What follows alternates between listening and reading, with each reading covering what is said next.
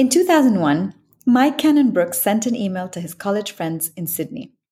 He was asking if anyone wanted to help him start a tech company after they finished school.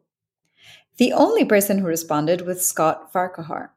Together, they started Atlassian with $10,000 in credit card debt.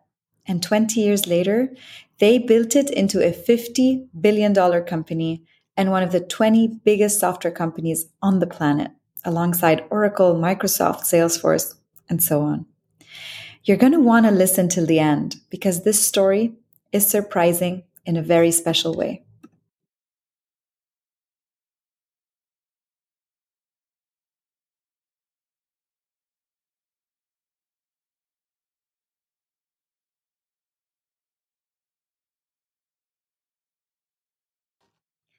I'm Marilyn, CEO and founder of Cosmic Centaurs, and you're listening to the fifth episode of the third season of this weekly live video series called Centaur Stage.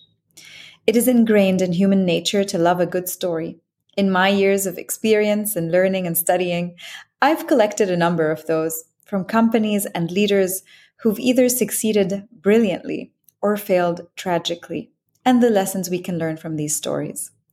In this third season, we dive deep into tales of triumph and tragedy, sharing lessons learned from companies and leaders who faced incredible challenges. Today, we're following the story of two not best friends who bootstrapped their way to success. Atlassian is a $50 billion company founded in 2002 by Mike Cannon Brookes and Scott Farquhar, two college mates who met while studying computer science at the University of New South Wales in Australia. In 1998, they were both enrolled on the same scholarship. It sparked the beginning of a friendship, although by their own admission, they weren't really friends at first. But they did share intellectual curiosity and ambition. And at the end of that program, which was funded by Australian companies, they were required to join one of these companies. Instead, they developed Atlassian. They were so committed to that goal that Scott rejected a position at PwC, paying him $48,500 a year. The day he rejected that offer, they decided that their goal meant two things. One, that they should be able to earn more than $48,500. And two, that they'd never have to wear a suit at work. And together they launched Atlassian, starting off with tech support service that they managed from their bedrooms at all hours of the night. They named the company Atlassian because it's derived from Greek mythology, the titan Atlas. And as per the mythology, Atlas was punished by Zeus to hold up the heavens, symbolizing endurance and eternal service. And they liked that symbolism, thought it was a fitting name for a company that aspired to carry the weight of its customer needs. At first, it was just the two of them providing tech support, and they worked from their bedroom day and night but they weren't making any money. So Scott and Mike decided to do something different. They started selling some of the software that they'd made for their own use. This led to the launch of Jira. It was a tool for tracking bugs and later managing projects, establishing workflows. It's now used for all kinds of things, from delivering pizzas to exploring Mars. The name Jira, these guys can sure name a product, comes from Gojira, or the Japanese for Godzilla, which makes sense because it goes hand in hand with squashing software bugs. Now, in 2002, remember, this was just after the dot com bubble, launching a startup in Australia really wasn't a thing. So the co founders started it by using Mike's credit card debt of $10,000. And if you worked in the tech world in the very early 2000s, you might remember how difficult it was to use collaboration and project management tools. I joined the industry in 2009, and even then, you couldn't find a decent bug tracking software for miles, outside of Jira, of course. Mike and Scott, being developers themselves, understood the struggle of working with teams in tech. They knew very well that there weren't any good products on the market that helped to solve these problems. So they created and launched their own. It took them six months and that $10,000 to push the first version of Jira out. In the early days, their sales target was to sell one yearly license of $800 a week so they could cover their costs. With that kind of money, they couldn't afford marketing or sales, so they went to guerrilla. They'd attend conferences and leave flyers around, hand out business cards. At a big conference in Belgium, they bought beer for all the attendees and stuck Atlassian stickers on them, and everyone knew who they were. It reminds me of our early days at Cosmic Centaurs, and I'm not ashamed to say I still do that quite often, where I would literally send a WhatsApp with a link to every LinkedIn post I posted to everybody I know to ask for their support. They were also early adopters of Google Ads at a time when CPC was very affordable. But for a long time, they had a no salespeople rule. For the most part, they had a build it and they will come philosophy. They wanted to build products so good, so easy to use that they would sell themselves. You got to remember, most of their clients were actually in the US, whereas they were in Australia. So, sales team wasn't going to help. Scott once stated in an interview that he and Mike were not anti sales, but that they are pro automation. In his words, we take an engineer's philosophy to everything that we do. That's one of the earliest instances of product led growth in the industry. That meant low cost, high quality product range that appealed to a broad set of customers. And it also meant that they grew their portfolio beyond Jira to include dozens of other solutions like Confluence, a collaboration platform for teams, Trello, which they later purchased, many others, as well as a marketplace. Rather than invest the money in teams that would focus on sales, they focused on building their portfolio of products, all of which truly understand and solve challenges that developers and teams face at work. So, this is the logic you build great products, you keep prices low. Because your prices are low, you need volume. Volume means you need to sell to everybody. Selling to everybody means you got to sell online. Selling online means great pricing and an easy trial. And an easy trial means you got to build a great product because it has to convert for itself. That bet paid off. Three years after launching, they were profitable. By June 2006, they had 4,340 customers and 50 staff in Sydney and San Francisco who developed, supported, marketed Jira and Confluence.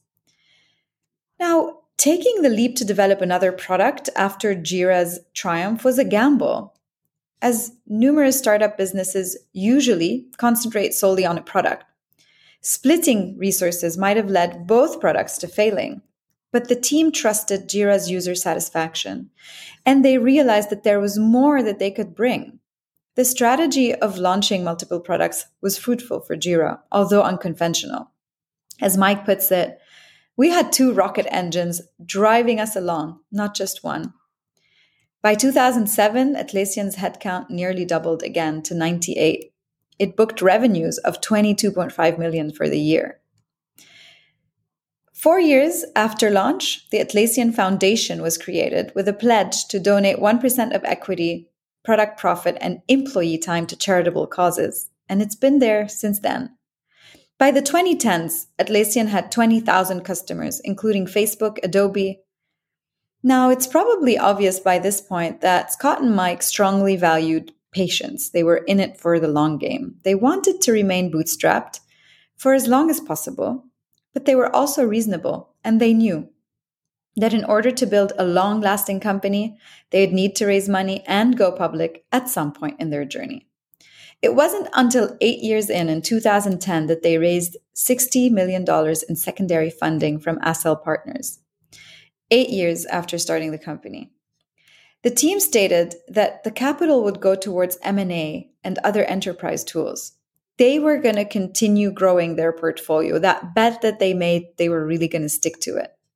Five years later, in 2015, they went public with a market cap of nearly $5.8 billion. Scott said, We want to build a 50 year company. Going public is one step on that journey because there are very few long term companies that are private. At the end of that first trading day, shares were up by more than 32%. Now, despite this, the public was skeptical of their atypical structure. Many news articles from that time warned readers the IPO is a boon for the US, but maybe not for Australia. The company is profitable for now, and that the company was unlikely to be a bellwether for technology IPOs in 2016. Now, Atlassian wasn't only atypical in their go to market, adding new products, focusing on product led growth. They also had a unique structure, having two founders and CEOs. It was a unique quirk, but it was instrumental in the success of the Australian firm. It allowed it to carve a place for itself in this very cutthroat industry. Um, their products having become so entrenched that large companies may find it impossible to transition away. Now, Mike and Scott's lives are heavily intertwined. They were born a month apart.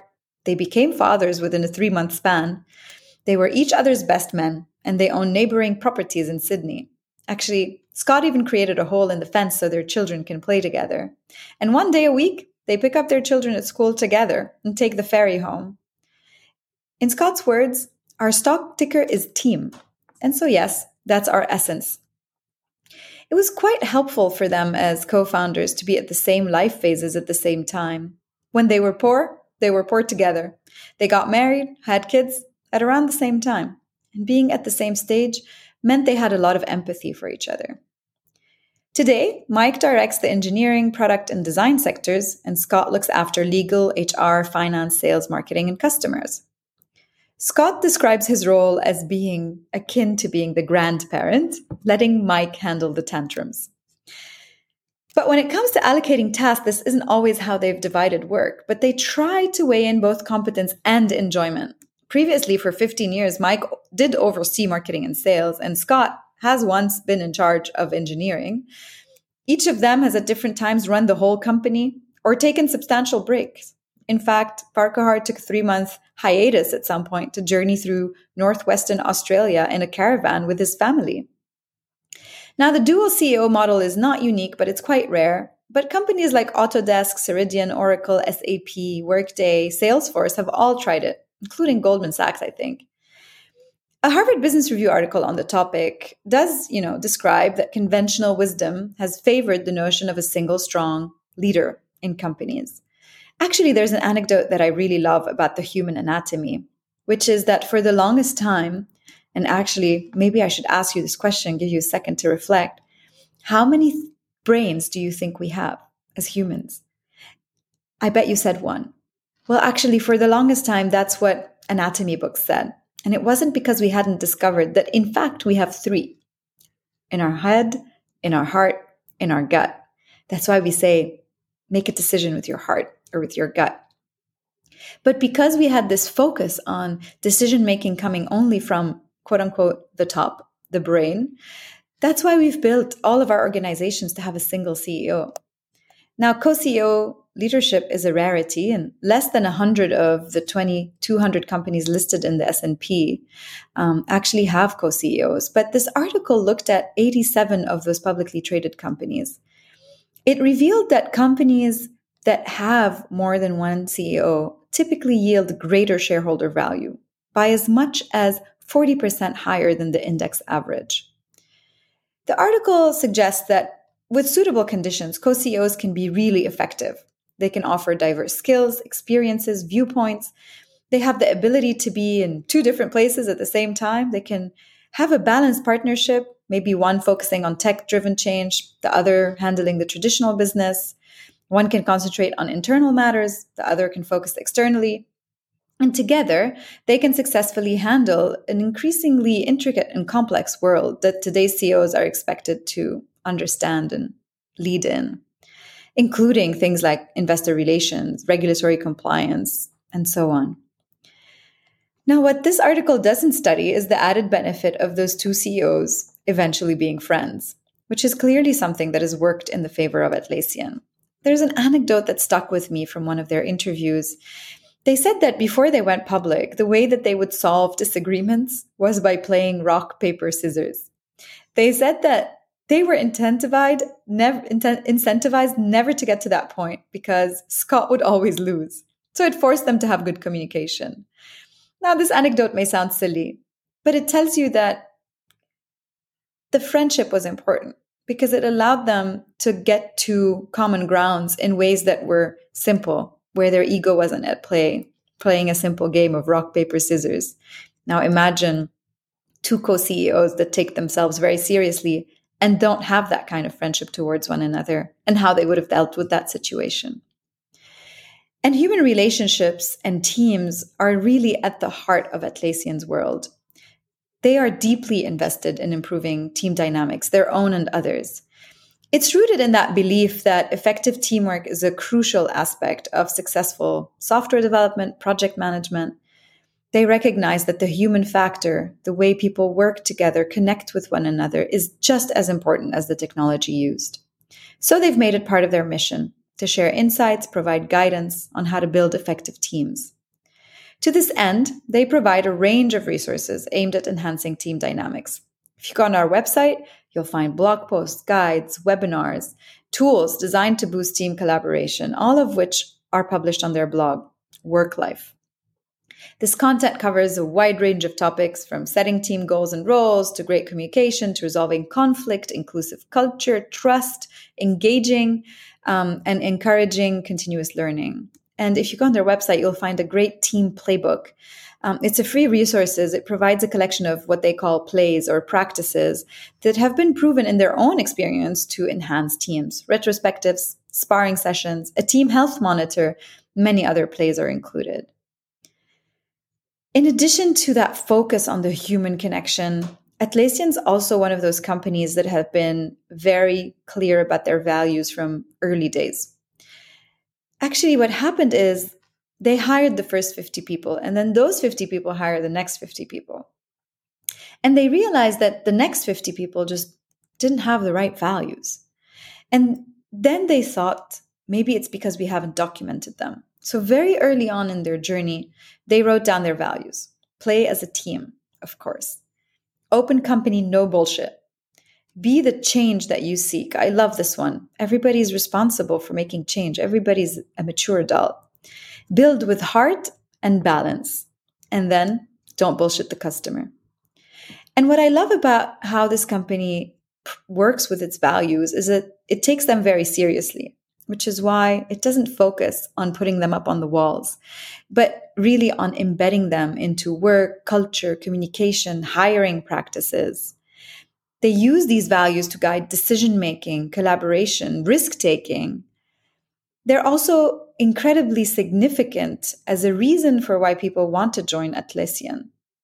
Because this company encourages shared beliefs, meaningful conversations, open comms, they're all guided by these values. When they recruit, they look to make sure that there's value alignment within their candidates.